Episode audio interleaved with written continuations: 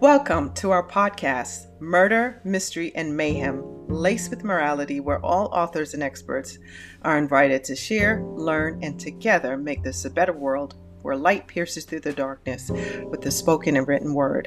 Today is a bonus feature of our Black History Minute. In recognition, we celebrate and honor Roxane Gay. She was born October 15, 1974, in Omaha, Nebraska to Michael and Nicole Gay, both of Haitian descent. She is an American writer, professor, editor, and social commentator. She is the author of the New York Times best-selling essay collection called Bad Feminist in 2014, as well as a short story collection, Ayiti, published in 2011, and the novel An Untamed State 2014. The short story collection, Difficult Women, was published in 2017, and the memoir Hunger in 2017. Gay was an assistant professor at Eastern Illinois University for four years before joining Purdue University as an associate professor of English. In 2018, she left Purdue to become a visiting professor at Yale University.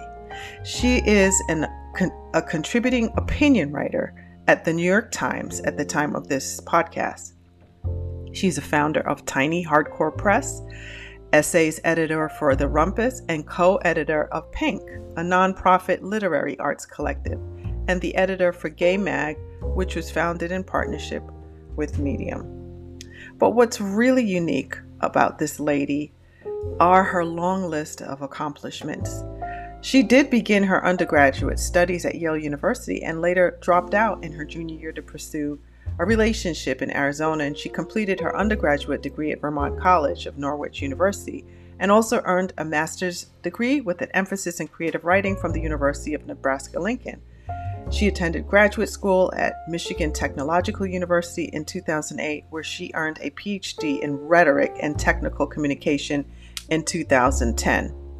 She was inducted into the Omicron Delta Kappa, Kappa Circle, and her dissertation subverting the subject position toward a new discourse about students as writers and engineering students as technical communicators. Oh my goodness, such a smart lady. After pursuing and completing her PhD, she began her academic teaching career at Eastern Illinois University, where she was an assistant professor of English. While at EIU, she was a contributing editor for Blue Stem magazine, and she also, as earlier said, had founded Tiny Hardcore Press. She worked at Eastern Illinois University until the end of the 2013 to 14 academic year. And she was an associate professor of creative writing at the Master of Fine Arts program at Purdue University. She finally left and she is now a visiting professor at Yale University. She is such an accomplished person and it's exciting to share that she's still alive. She's only 47. What I love is that her writing has appeared in Best American Stories, um, Best American Mystery Stories to be specific, and also Best American Short Stories. I just love those um, two publications.